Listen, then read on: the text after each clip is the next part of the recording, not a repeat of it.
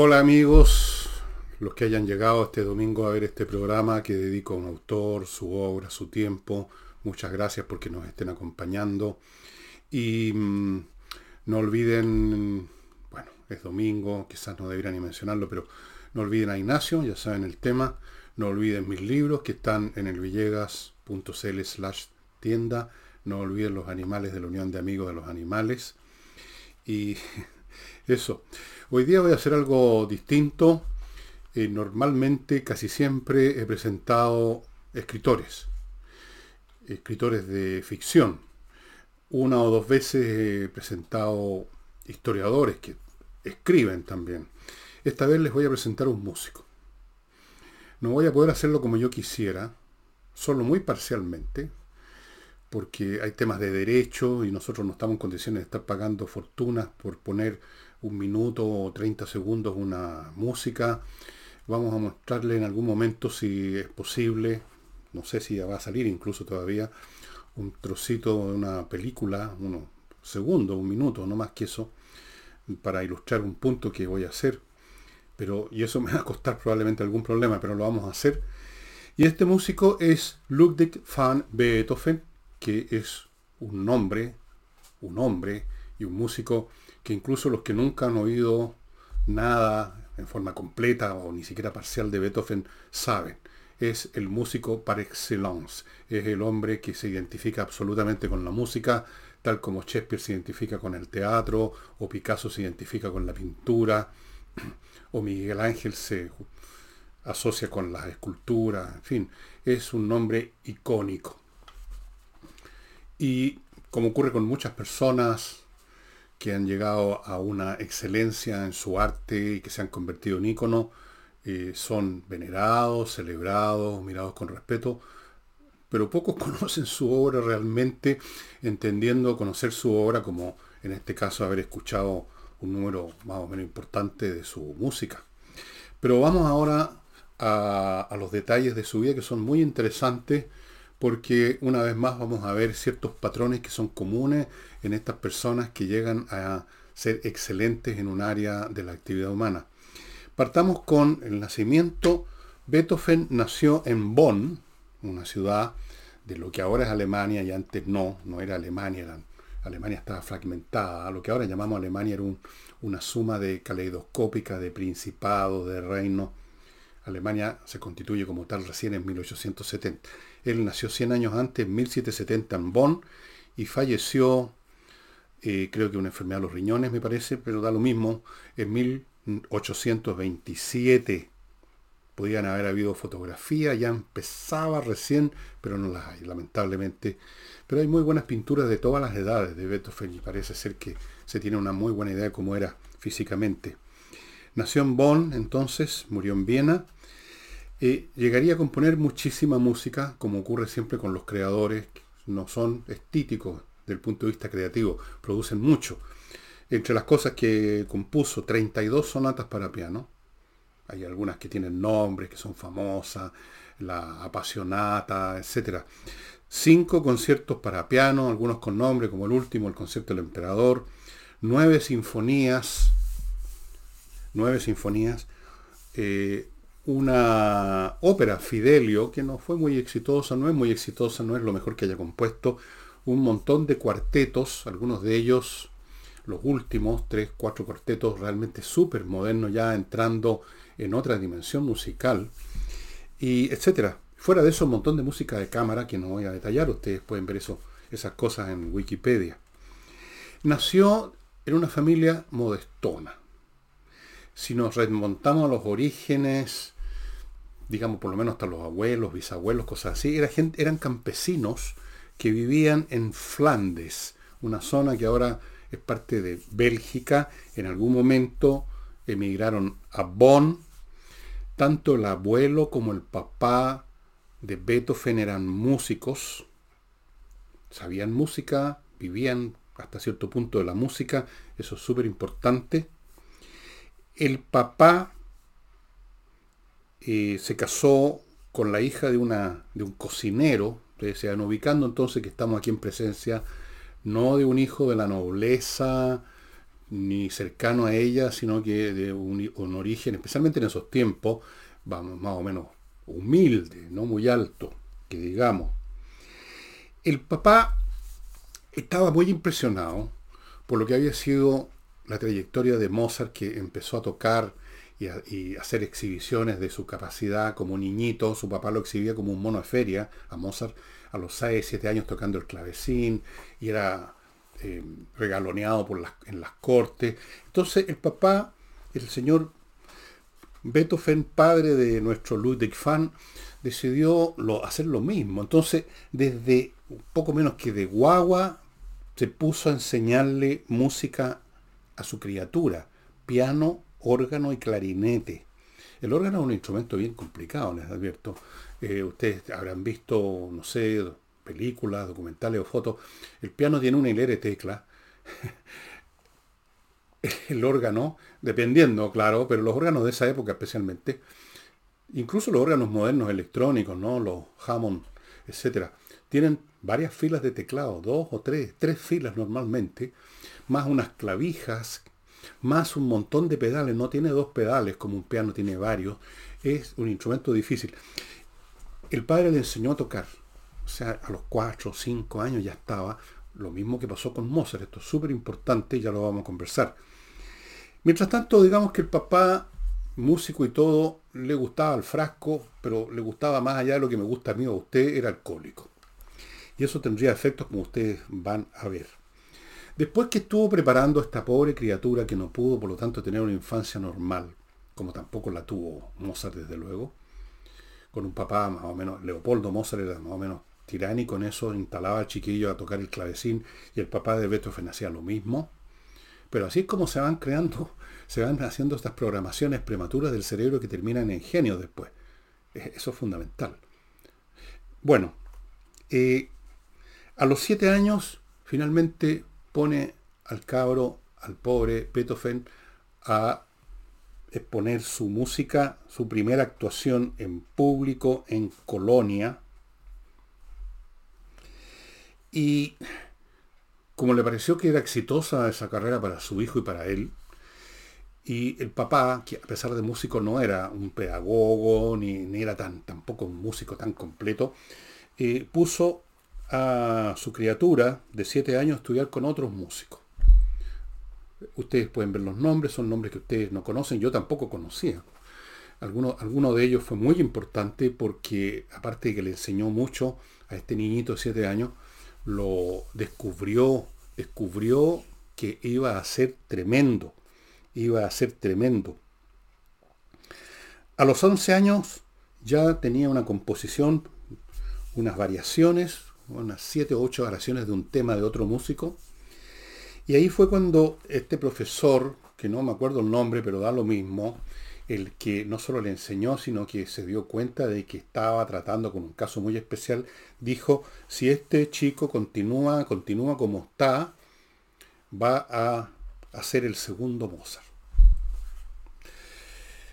A los 12 años ya era un hombre que conocía, o sea, ya era un hombrecito que conocía la música. Lo contrataron como intérprete de viola en la orquesta del príncipe lector de Colonia se llamaban príncipes lectores a los príncipes de alguna de estas entidades políticas que tenían la capacidad de elegir a quién iba a presidir eh, lo que se llamaba el imperio germánico, que era más bien una, cosa de puro semántica nada más. Eh, pero eso ya es otra historia, da lo mismo. Este señor lo contrató y ahí conoció a otros músicos, conoció a otra gente, algunas de esas personas se convertirían en amigos de toda la vida.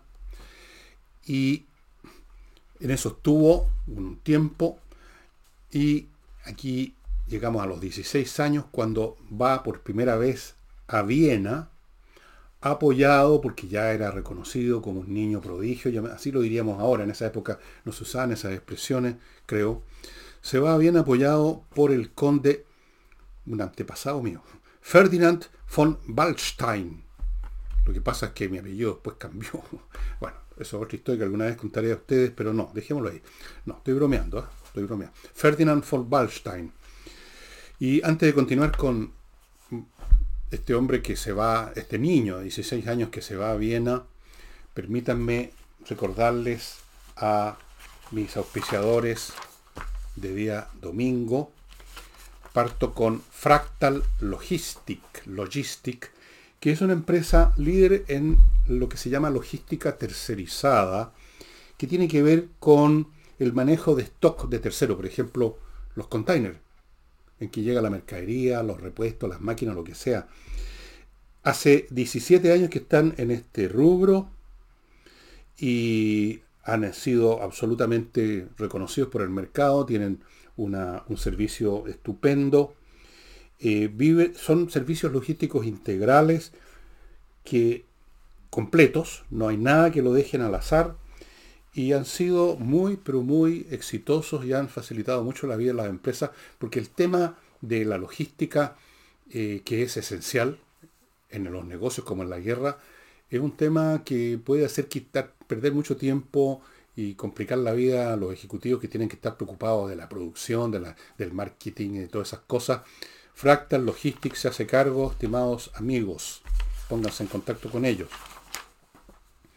Y continúo con Le Grand Jour. Quiero insistir que este, esta empresa, Le Grand Jour, de vestuario, no es una tienda común y corriente que usted encuentra en alguna avenida, incluso una tienda pituca. No, esto es más que eso. Esto es otra cosa. Esto es un servicio que se entrega en un showroom donde Rebecca Layton y su hija ponen a disposición de señoras de todas las edades y de todas las tallas. Quiero insistir en eso. Esto no es meramente para la Scarlett Johansen o para una belleza Hollywood. Para toda clase de mujeres les ofrece el poner a su disposición modelos de ropa absolutamente exclusivos, traídos de casas de moda de Europa o de Estados Unidos, lo mejor de lo mejor, únicos, no solo en el país, sino que en el planeta, únicos. No solamente hacen eso, ven qué es lo que mejor le conviene, qué es aquello con lo cual usted, señora, de 20, de 30, de 40, 50, la edad que sea, va a lucir como una reina. No solo eso, todo el ajuar, qué zapatos usar, qué sombrero, si hay que usar sombrero, el peinado, todo, todo la dejan a usted como una actriz de Hollywood. Amigos, amigas especialmente, pónganse en contacto porque esto es único y exclusivo. Quiero insistir en eso. Le Grand Jour. Y continúo con Giso la empresa que se hace cargo de gestionarle el reembolso de la ISAPRE cuando usted se ha atendido por un tema de salud con, digamos, con el respaldo de su ISAPRE y por el plan que usted tiene le tienen que devolver, eh, hay un reembolso y ese reembolso es un, tema que hay que manejarlo, hay que ir a oficina, hablar con gente. Bueno, todo eso lo hace GISO, GISO, GISO. Un gestor se pone a cargo del proceso para usted solamente. Ese gestor va a estar atendiéndolo a usted hasta que el asunto termine. GISO. Bueno, tenemos entonces a Ludwig van Beethoven viajando a los 16 años a Viena. Apenas llega, o muy poco tiempo después, su mami, que tenía tuberculosis, una enfermedad que mató casi, entre paréntesis, la mitad de la gente que moría el siglo XIX, moría de tuberculosis, era, una, era, era más o menos el equivalente, no sé qué enfermedad es tan destructiva hoy en día, el cáncer supongo, era el equivalente. Su mamá murió.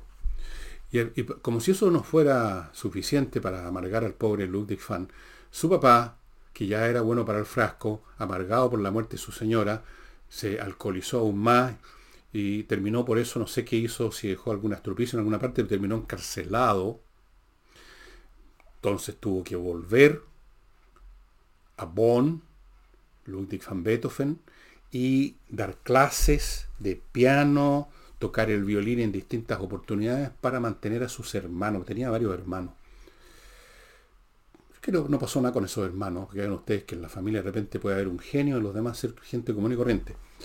Bien, estuvo cinco años en eso, manteniendo a su familia. Su papá en algún momento salió de la cárcel, pero ya era, digamos, perdió la pega. También se convirtió en una carga para el pobre Ludwig van Beethoven hasta que se murió. afortunadamente se murió pronto. Así que ahí quedó Ludwig van Beethoven cinco años tocando el violín, dando clases, para mantener a la familia, a sus hermanos. En 1792 vuelve a Viena. Ya tiene 22 años y una vez más lo financia alguien, esta vez el príncipe elector de Bonn. Y allá en Viena conoce y recibe clases de nada menos que del gran, uno de los dos grandes músicos del periodo clásico y mi, y mi músico favorito a la pasada, Joseph Haydn. No fue muy exitosa la relación, eran caracteres completamente distintos. Haydn era un hombre amable, tranquilo, mucho mayor, ya estaba cincuentón, sesentón. Eh, Haydn, un hombre eh, sin pretensiones, que escribía su música sin muchos alardes. Y tenemos por este otro lado este fulano que era lleno de carácter, atormentado, fuerte, con nuevas ideas. Entonces no se entendieron. En algún momento Beethoven incluso declaró que no había aprendido nada de Haydn. La verdad es que algo debe haber aprendido y quizás dio otras muestras de poco respeto por Haydn, aunque, bueno, al final de los días, de, los, de sus días, cuando Haydn lo llevaron a un concierto que lo tuvieron que llevar en anda porque casi no podía caminar, un, concierto que le hizo la comunidad musical y de Viena de homenaje, porque todos adivinaban que se iba a morir pronto, estuvo ahí Beethoven y Beethoven llorando, le besó la mano. Bueno, pero en ese momento le pareció que no, no le servía de nada, empieza a, componer más y empieza a ser aceptado, venerado, aplaudido por la comunidad de Viena, por los más altos círculos, y se convierte en un hombre exitoso. No crean ustedes, como cuenta la leyenda, que todos los genios son el tipo que le va mal, que nunca lo entendieron. No es verdad. Muchas veces eh, los grandes creadores tienen éxito desde el primer día y Beethoven lo tuvo. El año 1800 compone su primera sinfonía, que es una de las que más me gustan a mí, la sinfonía número uno, muy haidiana todavía, muy equilibrada. Y en ese mismo año empieza a notar que estaba perdiendo el oído. Imagínense lo terrible que es para un músico perder el oído. Me imagino que es como para un pianista perderlo, que se le venga artrosis en las manos o para un pintor quedar ciego, una cosa espantosa. Eh, empezó su sordera, que fue un proceso gradual, como ustedes saben, y, pero siguió componiendo y compuso muchísimo, y compuso toda esa sinfonía y toda esa sonata. Y, y ahora quiero contarles un par de cositas respecto a en qué se diferenció su música de la de Haydn. Haydn y Mozart eran músicos clásicos en los cuales lo que importa más es la forma, el equilibrio entre las partes, lo apolíneo, algo así como en arquitectura sería el Partenón. Y Beethoven, que es hasta cierto punto clásico, nació en 1770, eh, recibió clases de músico clásico, incluyendo a Haydn, pero era la otra mitad de él estaba ya mirando al futuro. Estas personalidades, estos artistas que están entre dos épocas. Fue mitad clásico, mitad romántico. Y cuando se dice que tal o cual músico, tal artista es romántico, no estén pensando ustedes que eh, el romance en términos de amorío, aunque tuvo bastante. Beethoven era un hombre bien eh, picado a la araña, como dirían. Eh, no sé hasta dónde llegó en sus relaciones amorosas, pero tuvo varias pololas, novias, y, y, quería casarse con una, que lo rechazaban, porque seguramente ofrecía la mano, ofrecía su mano a gente de un nivel social superior, que era, eran sus clientes, que era la gente que lo escuchaba. Entonces no tuvo mucha suerte amorosa, pero lo intentó. Pero su romanticismo no tiene nada que ver con eso. El romanticismo es una se llama romanticismo, y estos términos son siempre imprecisos, a un arte en el cual la expresión subjetiva es muy importante, la pasión, que casi se desborda. Es como que la música, y también la poesía romántica y todo, trata de superar su propio medio. Como que la música trata de ir más allá de la música, trata de decir algo inefable. Eh, trata desde luego de expresar la postura del creador ante el mundo. El, el artista que en periodos previos de la historia del arte es un personaje que está ahí como un artesano, como un gran artesano haciendo una silla, un mueblista artesano haciendo una silla preciosa, pero que no está firmando la silla por todos lados, ni siente que aquí está su ser expresado en la silla, simplemente es una excelente silla. Los artistas, el propio Haydn eran así. No, no, no, no, no existía este concepto y esta veneración del genio creador que se expresa con el atormentado, toda esa imaginería, todas esas imágenes ya circundan a Beethoven y a los que vendrían después, a los Schubert y otros artistas del siglo XIX. Entonces, yo les quiero aquí mostrar un pasaje de un minuto y unos pocos segundos de una película o documental, no sé si qué llamarla, que la produjo BBC, que me va a costar, probablemente me van a retar, me van a complicar la vida en YouTube, no sé, pero la quiero mostrar. Está el hombre en esta película que trata de el estreno ante, en un palacio de algunos de estos nobles de Viena, el estreno de su tercera sinfonía llamada Heroica, y en un momento dado viene llegando, viene de visita para ese salón Joseph Haydn, y en esta toma que les voy a mostrar, mientras está dirigiendo un movimiento de la tercera sinfonía, se ve a Haydn acercarse y en las expresiones de Haydn, que está muy bien hecha en la película, se ve todo lo que significa para este hombre que viene de otro mundo, el mundo clásico que ya está quedando atrás, el escuchar esta música, esta propuesta nueva de Beethoven. Yo los invito a ver esa escena, espero que aparezca.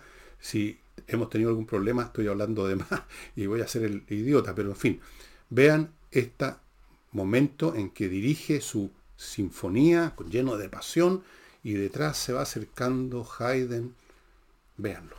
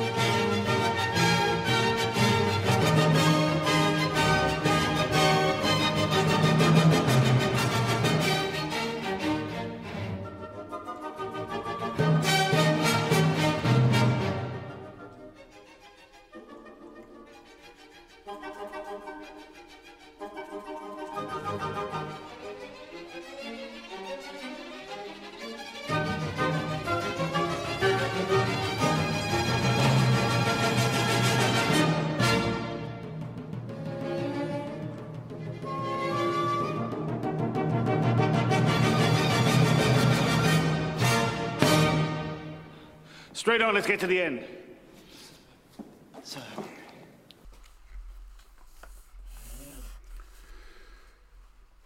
Bueno, supongo que lo vieron. Espero que lo hayan visto, que haya salido bien, que no tuvimos problemas técnicos, que no nos cortaron, que no nos retaron. Solo un minuto, diez segundos. Eso fue lo que pusimos, más o menos. Ahí está todo expresado en esas imágenes que ustedes acaban de ver. Haydn viene de otro mundo. Y en otra parte de la película, que no ponemos acá, Haydn le pregunta a Beethoven, ¿qué le sujet? ¿Cuál es el tema? Porque Haydn, como todos los clásicos, escribía lo que se llama la forma sonata, es decir, empieza una pieza musical, se expone un tema, a veces puede haber un segundo tema, pero normalmente es un tema, y en el caso de Haydn siempre era el tema por movimiento, y luego el resto del movimiento consiste en el desarrollo de ese tema, las variaciones, las vueltas, y en eso Haydn era un gran maestro. Entonces le pregunta, cuando escucha esta música tan distinta, tan llena de pasión, le pregunta, bueno, ¿cuál es el tema? ¿Qué le sujet? En esa época el francés era el idioma, no, no en esta película, pero el francés era el idioma de la gente educada, digamos. ¿Qué le sujet? Y Beethoven no le podría responder eso porque en, la música de Beethoven el tema del sujet, el tema con desarrollo, ya no es así. Su música es otra cosa. No es que no haya temas, no es que no haya desarrollos. Por ejemplo, hay una sinfonía de Beethoven, la famosa quinta sinfonía, esa que empieza con esas cuatro notas, ta ta ta tan, ta ta ta tan, y todo el resto de ese movimiento, eh, que tiene una forma de fuga casi, es un desarrollo de ese tema, ta, ta, ta, ta, ta, ta, ta, ta, ta, Pero en general en la música de Beethoven hay otra cosa, hay una, hay una fluida interconexión de distintos temas, de repente los efectos sonoros empiezan a importar más que la estructura melódica y armónica, es otro mundo que empieza a aparecer embrionariamente todavía, que no se ha desprendido todavía de los paradigmas de la música clásica, clásica, tipo Mozart, tipo Haydn, pero que está apuntando a otra cosa que va a llegar luego a su eclosión con los músicos posteriores. O sea, va a ser más claro en Schubert, más claro aún en, eh, los músicos posteriores a, a, Schubert, en Brahms, que para qué hablamos, en fin, no, no voy a seguir esto, no pretendo hacer una clase de historia de la música, no estoy capacitado para hacerlo. Pero este Beethoven es como ese dios Jano de la mitología de la griega que una cara mira para atrás y otra mira para adelante. Entonces, por eso es que no se podía entender con Haydn. Em, y esto tiene que ver con la época. Yo en el programa de ayer sábado hablé precisamente de cómo a partir del fin de las guerras napoleónicas el mundo, el mundo europeo comenzó a cambiar completamente, comenzaron a aparecer otras ideas, otros sentimientos, los sentimientos liberales, el romanticismo. Bueno, en el momento en que está activo Beethoven, no en el caso de la película, porque el caso de la película es el momento que compone la tercera sinfonía, todavía está vigente Napoleón, la tercera sinfonía la debe haber compuesto el año 1805, cuando se coronó emperador Napoleón, y ahí se, se molestó Beethoven, y la sinfonía que se iba a llamarse napoleónica, creo, la, la rayó y puso heroica.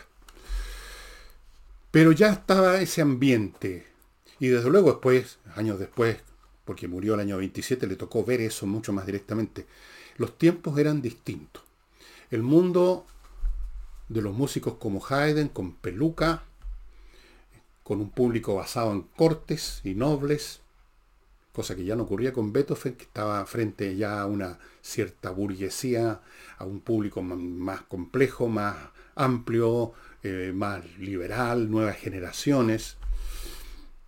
Bueno, yo creo que ustedes pueden ver algo de eso en esta, si ubican, que está en YouTube y ustedes la pueden encontrar fácilmente, esta película.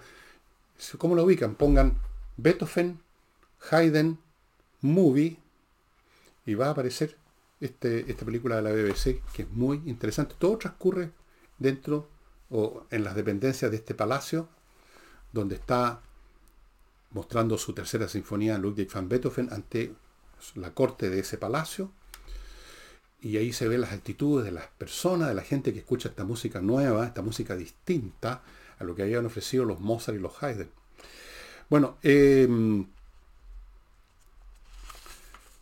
yo sé, y lo digo en el libro que estoy escribiendo, que, o sea, que ya escribí, que pronto va a ir a prensa, espero que pronto, el libro de música, que no es un libro de música, no es un libro de historia de la música, eh, no es un libro técnico de música, no, nada de eso, es otra cosa pero por ahí eh, yo dedico ese libro y, dedico este programa a personas que piensan que la música clásica es algo ajeno a ellos. Yo me acuerdo que hace mucho, cuando era niño, yo ya escuchaba música, estaba escuchando música de los...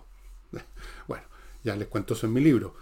Eh, había una empleada doméstica en la casa que decía que esta música era música de muertos.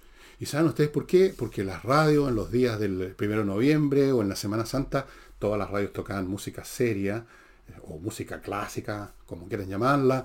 Entonces, para esta persona era la música de muerto.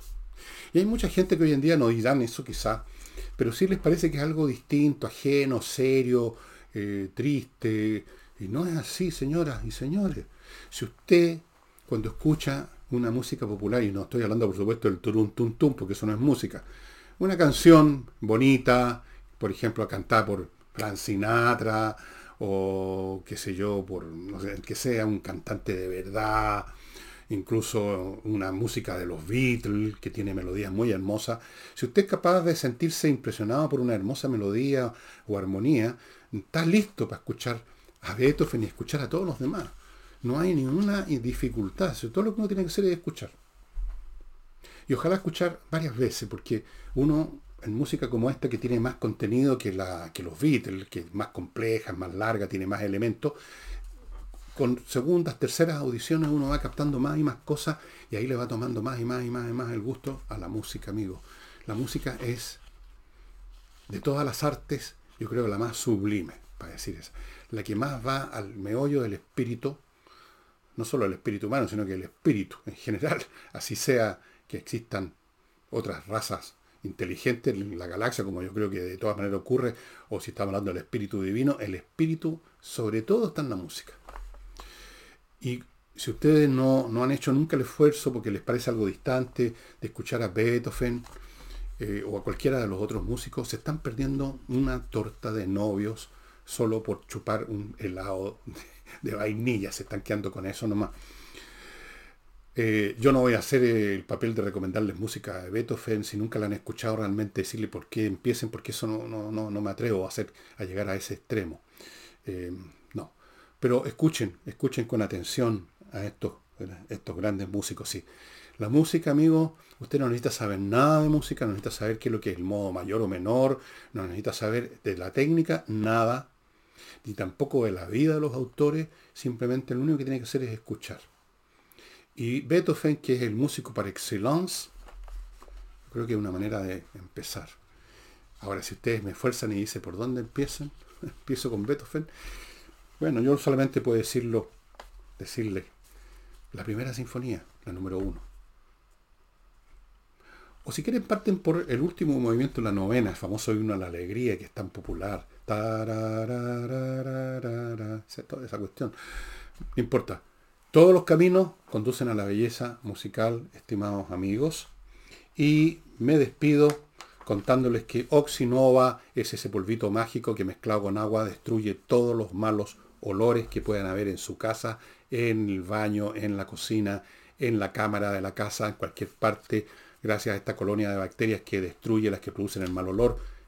Y les recuerdo a Climo que es una empresa premiada, una empresa chilena que instala la mejor climatización y la instala mejor que nadie y la mantiene mejor que nadie. Así es y así tiene que ser y así será. Así es que amigos, Ludwig Fan Beethoven, espero que haya salido ese fragmento de película que para mí se me quedó pegado cuando la película entera me ha gustado y la he visto dos o tres veces, pero esa parte en que dos mundos colisionan, el mundo que ya se va yendo, por así decirlo, y pronto va a morir, es justamente eh, Haydn, más o menos unos pocos años, casi un año o dos después de eso, ahí está detrás de Beethoven, cerrando los ojos, no sé qué, qué es lo que se supone que está pensando en ese momento, y delante está este tipo lleno de pasión, dirigiendo una orquesta y retándolo. Dos mundos en colisión. Eso es. Eso es todo. Tan, tan. Terminó el programa. Nos estamos viendo el lunes.